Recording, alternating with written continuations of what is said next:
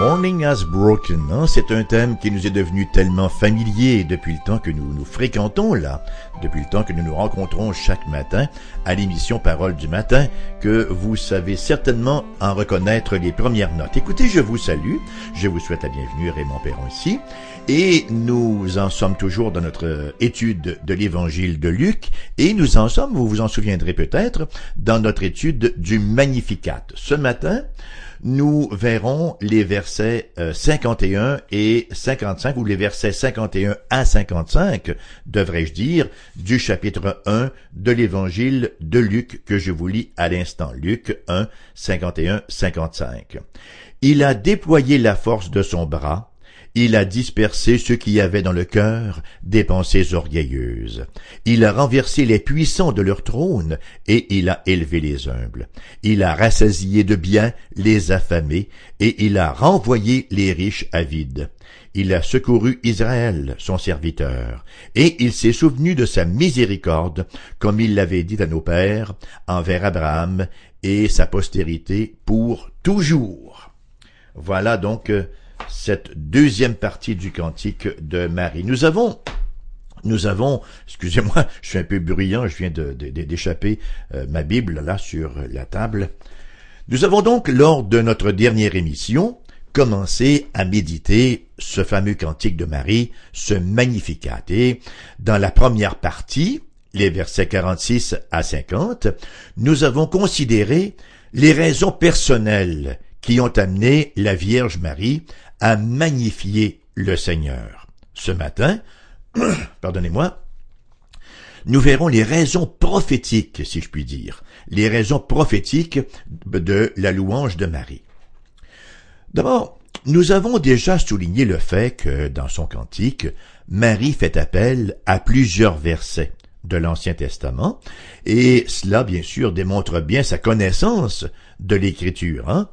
Où a-t-elle puisé cette connaissance de l'Écriture? C'est simple. Ces versets des psaumes, des proverbes, des prophètes, etc., qu'elle cite ainsi, étaient écrits sur son cœur.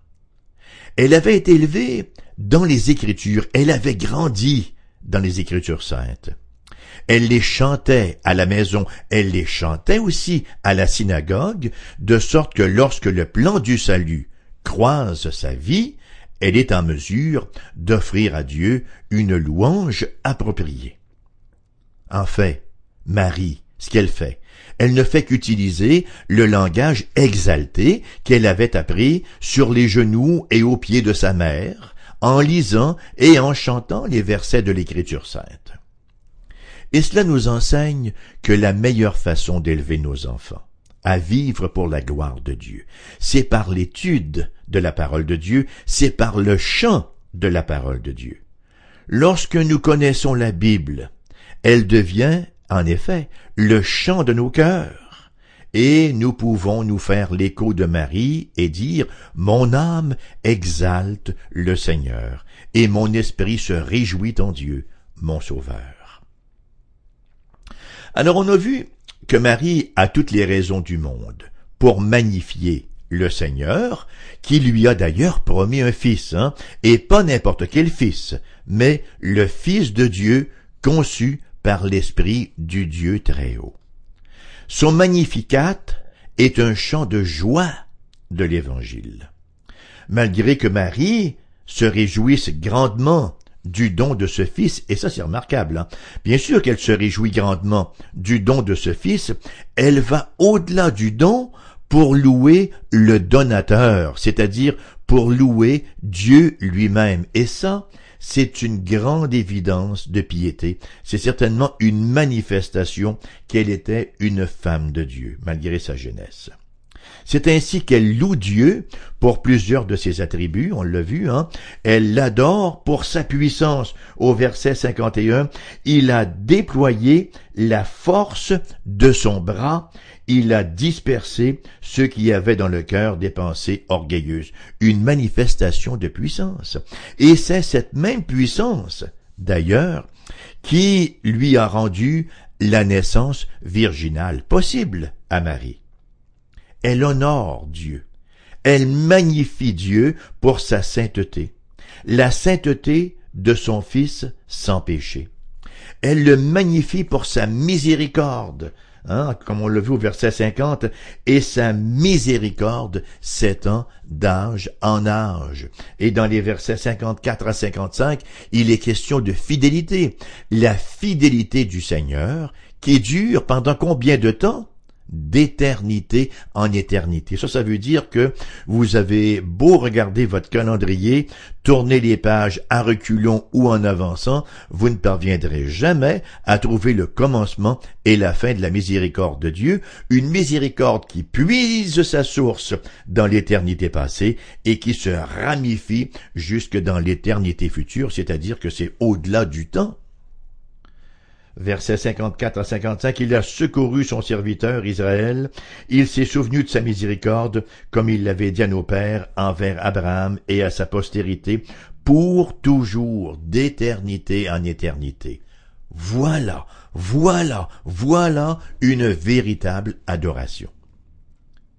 Marie ne sait pas inspiré uniquement de ces circonstances heureuses en disant « Bien, puisque tout va bien dans ma vie, je vais louer le Seigneur. » Elle ne s'est pas qu'inspirée de ces circonstances heureuses, mais elle s'est surtout réjouie de l'être de Dieu, de l'être et du caractère de Dieu.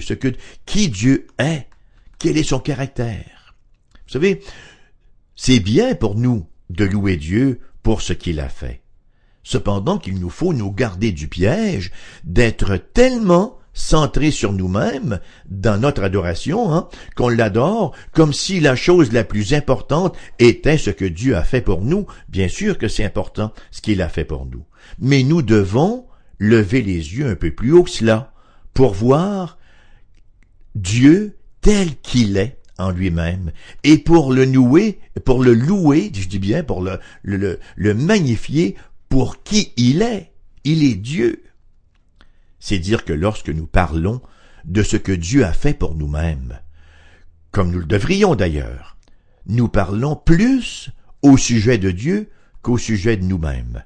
Très souvent, lorsque on entend des témoignages parfois à l'église, et les gens parlent d'eux-mêmes. « Ah, moi j'étais un bandit, j'en ai tué 35. » Et là, ils défilent, n'est-ce pas, tous leurs méfaits du passé, et ils s'en glorifient un peu. Et un bon moment donné, à la toute fin, il faut intervenir. Jésus, non, lorsque nous rendons témoignage, ce n'est pas témoignage de nous, mais c'est le témoignage de ce que Dieu a fait pour nous. Donc, lorsque nous parlons au sujet de ce que Dieu a fait pour nous, nous parlons davantage au sujet de Dieu qu'au sujet de nous-mêmes. Et c'est précisément ce que Marie a fait, alors que nous considérons les deux grands thèmes de sa louange. Quels sont les deux thèmes de sa louange? Dans la péricope que nous avons lue ce matin, Dieu a élevé les humbles, premièrement, et dans un deuxième temps, il a humilié, il a rabaissé les orgueilleux. Verset 52b et la première partie du verset 53. Il a renversé de leur trône, il a renversé les puissants de leur trône, et il a élevé les humbles, il a rassasié de biens les affamés, et il a renvoyé les riches à vide. Nous voyons, en effet, Dieu élever les humbles. Dieu, dans sa miséricorde, élève les humbles à la grandeur, et Marie elle-même en est le parfait exemple. Et mon esprit se réjouit en Dieu mon Sauveur, parce qu'il a jeté les yeux sur la bassesse de sa servante, nous dit-elle au verset 47 et 48. Marie, ce n'était pas là une notoriété de l'époque, c'était pas la vedette de l'époque, n'est-ce pas? Elle ne faisait pas la une des journaux et on ne faisait pas que parler d'elle, non, elle n'était qu'une pauvre jeune paysanne de Nazareth. Elle n'avait aucune notoriété. Elle était, comme tous les humains le sont depuis la naissance, elle était une pécheresse, d'où son besoin d'un sauveur, comme elle le mentionne elle-même au verset 47. Mon esprit se réjouit en Dieu, mon sauveur, le Dieu qui m'a sauvé, de dire Marie. La manière dont Dieu a commerce avec Marie, c'est sa façon typique d'œuvrer avec les humbles. Il fait, Dieu, là, de grandes choses pour le peuple qui l'honore, et dans chaque génération, il manifeste sa miséricorde à ceux qui le craignent. parce que le Tout-Puissant a fait pour moi de grandes choses, son nom est saint, et sa miséricorde s'étend d'âge en âge sur ceux qui le craignent. Versets 49 et 50. La crainte de Dieu fait référence à la révérence, là. Non pas à une espèce de peur morbide, non, mais à une crainte révérentielle, à un très grand respect pour ce Dieu tout saint. Peut-être que vous êtes jeune, peut-être que vous êtes démunis comme Marie. Peut-être que vous êtes aux prises avec la maladie ou avec une infirmité, une limitation physique quelconque. Peut-être vous sentez-vous très bas, spirituellement et émotionnellement. Peut-être êtes-vous dans quelque autre situation fâcheuse, si c'est votre situation. N'allez surtout pas vous plaindre que vous méritez mieux. Ne vous mettez pas en colère contre votre malheur, mais humiliez-vous devant la providence de Dieu et reconnaissez votre bassesse de pécheur, de pécheresse devant lui. Peut-être que vous allez me dire, mais qu'est-ce qui lui arrive à Raymond Perron ce matin d'être aussi dur que cela avec nous? Écoutez bien ce que la parole de Dieu dit dans Jacques chapitre 4 verset 10. « Humiliez-vous devant le Seigneur et il vous élèvera. » L'apôtre Pierre de renchérir dans sa première lettre, chapitre 5, verset 6. « Humiliez-vous donc sous la puissante main de Dieu, afin qu'il vous élève au temps convenable. » Vous savez c'est quoi l'orgueil?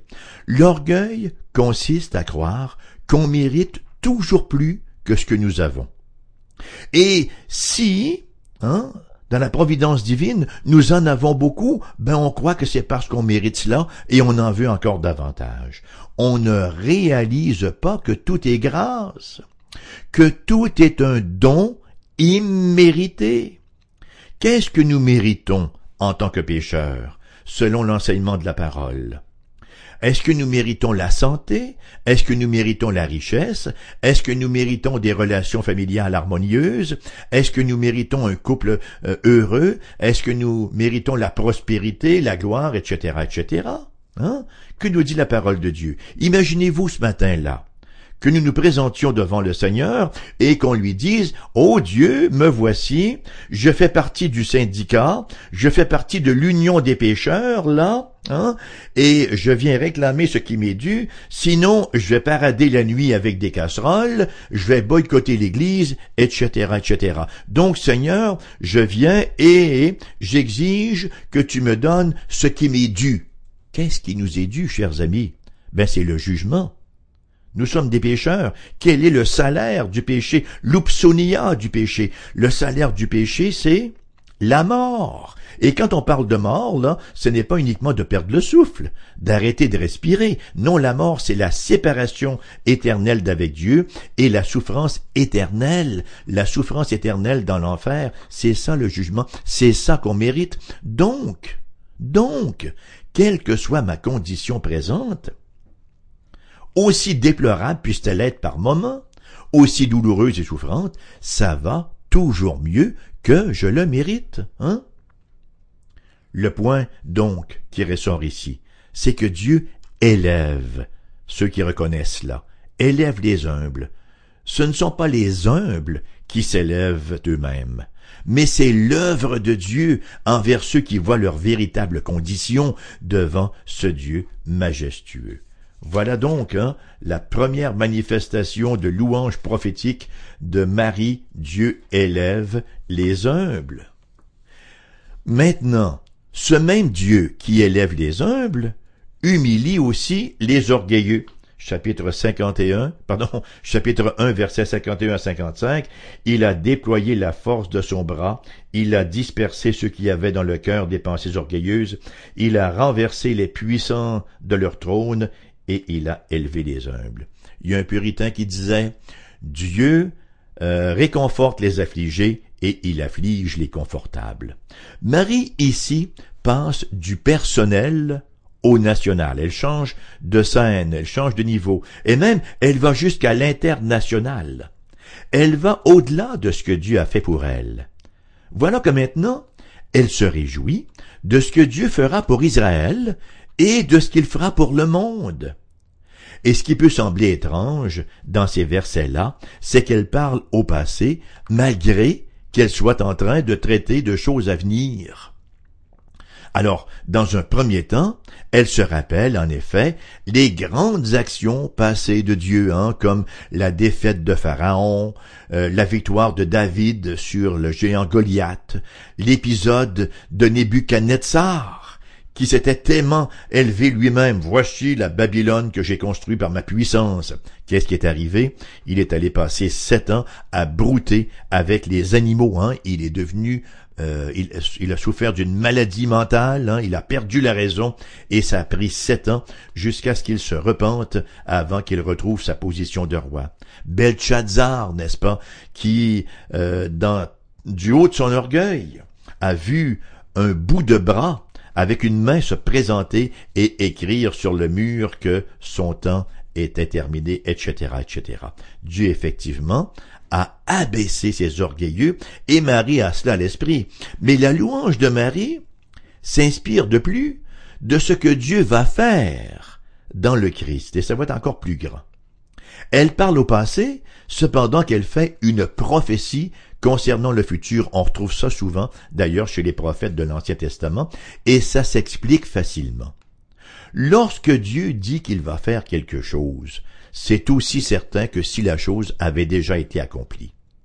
Sa promesse vient toujours avec la garantie de l'accomplissement. Voyez-vous la différence entre Dieu et le monde? Dieu, lui, livre la marchandise. Le monde peut faire bien des promesses, mais il est incapable de livrer la marchandise. Qui plus est, avec la conception du Christ, le grand renversement de situation est déjà amorcé, et le choix de Marie le prouve bien. Dieu élève l'humble, et bientôt il abaissera l'orgueilleux. C'est ainsi que le Magnificat redécoupe le passé, le présent et le futur. C'est au sujet de ce que Dieu a fait, de ce qu'il est en train de faire, et de ce qu'il fera. Le Fils de Dieu vient établir son règne avec justice, il vient établir son royaume avec puissance. Et ça, ça veut dire, c'est synonyme de renversement de toute nation orgueilleuse et de tous les cœurs orgueilleux.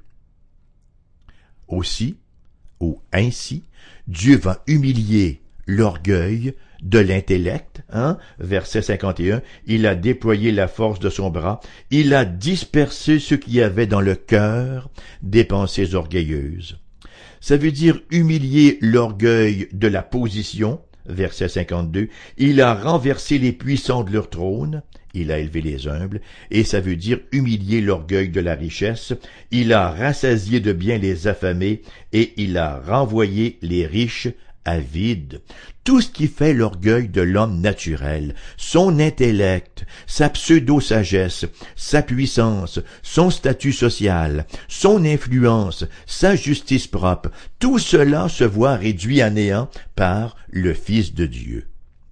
1 Jean, chapitre 2, versets 16 à 17 nous dit « Car tout ce qui est dans le monde, la convoitise de la chair, la convoitise des yeux et l'orgueil de la vie, ne vient point du Père, mais vient du monde, et le monde passe et sa convoitise aussi, mais celui qui fait la volonté de Dieu demeure éternellement. » Marie comprend bien que la venue du Christ va vraiment tourner le monde sans dessus-dessous. Et c'est l'exact opposé de tout ce à quoi on aurait pu s'attendre. En Christ, Dieu prend les standards conventionnels de grandeur et d'importance et il les retourne tête en bas. Comme on dit souvent au Québec, cul par-dessus tête. La personne qui l'exalte, c'est l'humble servante, l'humble serviteur qui fait sa volonté. La personne qui l'humilie, c'est le leader puissant qui s'obstine à ne pas reconnaître son besoin de Dieu. Et nous voyons cela se produire tout au long de l'évangile de Luc. Rappelons-nous en Luc chapitre 16, versets 19 et 31, là, la parabole de Lazare et du mauvais riche. On voit le mauvais riche en enfer et le pauvre Lazare au ciel. Non pas cependant que la richesse soit un péché, bien au contraire. La richesse n'est pas un péché, non plus que la pauvreté est une vertu ou vice-versa. La richesse et la pauvreté, ce sont seulement des conditions que Dieu distribue comme il le veut, selon sa providence. Pourquoi dit-on que le riche était un mauvais riche? Parce que il faisait mauvais usage de ses richesses, il utilisait tout pour lui-même, il ne voyait pas qu'il était un canal de providence pour le pauvre Lazare qui était en train de mourir à sa porte. Voyez, il ne comprenait pas du tout le pourquoi de ses richesses, il croyait que c'était ce que lui avait acquis, sa grande sagesse, son travail acharné et qu'il méritait tout cela. Il ne voyait pas Dieu. Dans ce don-là, il ne s'arrêtait qu'au don. Luc, chapitre 18, verset 9-14, la prière du pharisien qui se croyait juste est rejetée. Alors que le publicain, pécheur avoué, aie miséricorde pour moi qui suis un pécheur. C'est le pauvre publicain, pécheur avoué, qui s'en retourne justifié. Et Jésus de dire en Luc, chapitre 14, verset 11, et il le répétera encore en 18-14, « Car quiconque s'élève sera abaissé, et quiconque s'abaisse sera élevé. » Et que voyons-nous à la fin de l'Évangile? Le plus grand renversement de tous. Dieu le Fils, qui s'est humilié lui-même pour devenir homme, qui a souffert la honte et la douleur de la mort en croix, bien le voilà maintenant ressuscité triomphalement des morts. Humilié, exalté, né dans une étable, maintenant intronisé au ciel. Et ce même Christ opère sur le même principe alors qu'il bâtit son Église. Et c'est dans cette perspective que nous voyons tout le tort d'une Église qui veut suivre la culture, qui veut imiter le monde. Jésus s'oppose au règne du monde et de son injustice et de son orgueil. La logistique divine est simple, Les humbles reçoivent miséricorde, les orgueilleux reçoivent justice. C'est là, chers amis, une vérité inéluctable qui s'applique aux nations tout autant qu'aux individus. À cet effet, ne sommes-nous pas en train d'assister à l'abaissement de l'Amérique du Nord? Ne voyons-nous pas que c'est la fin de l'Empire? Et ce n'est que l'histoire qui se répète, Les royaumes de ce monde sont temporaires, ils sont transitoires, éphémères. Seul le royaume de Dieu est inébranlable, alors que tous les autres disparaîtront devant lui. Ce qui est vrai pour les nations, c'est aussi vrai pour l'Église. L'orgueil spirituel ne peut qu'engendrer la mort d'une Église. Une Église, en effet, peut tomber dans le piège de s'enorgueillir du grand nombre de ses membres et de tous ses programmes, de sa popularité, de ses ministères, de sa doctrine. Tel que mentionné un peu plus tôt, ça s'applique aussi à chacun. Jacques, chapitre 4, verset 6. L'Écriture dit « Dieu résiste aux orgueilleux, mais il fait grâce aux humbles. » Et c'est bien ce que veut signifier ici Marie dans son Magnificat. Dieu seul peut rassasier de bien les affamés. Dieu seul peut rassasier de bien les affamés. Verset 53, « Il a rassasié de bien les affamés, il a renvoyé les riches avides. » Et il y a une implication sociale à cela, bien sûr. Dieu se sert de son Église aussi pour prendre soin des gens qui sont dans le besoin. Mais Marie parle aussi de la dimension spirituelle. Elle parle surtout de la dimension spirituelle, encore plus fondamentale. Dieu rassasie ceux qui ont faim et soif de justice. Si nous soupirons après un véritable statut de juste, chers amis, si nous soupirons après le pardon de nos péchés, si nous sommes assoiffés de vraies connaissances, alors Dieu nous rassasiera de sa grâce. Sa grâce seule se présente comme le grenier d'abondance capable de nous satisfaire pleinement. Voilà le Dieu du cantique de Marie, le Dieu qui satisfait pleinement. Pour nous qui sommes chrétiens, Lorsque nous sommes venus au Christ, nous avons trouvé cette pleine satisfaction. Cependant, peut-être qu'avec le passage des ans, nous avons, par négligence, commencé à chercher cette satisfaction un peu ailleurs. Le cantique de Marie nous appelle à la repentance, nous invite à revenir à la source cristalline de la grâce de Dieu qui seule peut désaltérer. Et si vous n'êtes pas encore venu au Christ par la foi, pour recevoir le pardon de vos péchés, pour être réconcilié avec Dieu, ma question pour vous ce matin est la suivante. Dites-moi là, où cherchez-vous la satisfaction? Où cherchez-vous le bonheur? On reçoit une paye, pas aussitôt reçue qu'elle est aussitôt dépensée. On se réjouit d'une vacance, ça dure ce que dure une rose. On s'achète une voiture neuve, ça ne prend pas beaucoup de temps avant qu'elle commence à rouiller. Nos plus beaux vêtements d'aujourd'hui sont les guenilles de demain. Nos maisons au goût du jour d'aujourd'hui, seront, n'est-ce pas, les maisons en décrépitude de demain. Rien ne dure dans ce royaume. Nos propres corps dont on prend soin, qu'on lave, qu'on parfume, qu'on coiffe, dont qu'on nourrit d'exercices physiques pour les tenir bien en forme. On ne peut pas les empêcher de se détériorer et on ne les empêchera pas de retourner poussière. Cher ami qui m'écoutez ce matin, où trouvez-vous votre satisfaction? Christ seul, par sa grâce, peut vous apporter la pleine satisfaction, qui plus est, pour l'éternité. L'invitation, c'est de venir à lui. Oui? Lui seul est roi d'un royaume inébranlable. Seul le royaume de Dieu ne périclitera jamais. L'empire de Dieu ne sera jamais remplacé par un autre empire. Venez au Christ par la foi ce matin, lui qui a tout accompli en croix pour votre réconciliation avec le Père. C'est mon invitation et c'est ma prière pour vous également. C'est tout pour ce matin. On vous revient en rediffusion à 14h cet après-midi. Entre-temps, comme vous le savez certainement, vous pouvez nous écrire. Notre adresse postale est toujours la même, bien sûr, AERBQ, casier postal 40088 Québec QC, G1H2S5. Notre numéro de téléphone pour les gens de la région immédiate de Québec est le 418-688-0506. Pour les gens en région, ailleurs au Québec, numéro sans frais, 1-877-659-0251. Je vous invite également à visiter notre site internet qui est le foifm.com. Vous y trouverez toutes sortes de liens et de ressources. Et mon adresse courriel personnelle, si vous la voulez, tout d'un trait et en minuscule, raymond.perron@cfoi-fm.com. Merci de votre présence. Bonne journée. Que le Seigneur vous entoure et vous comble.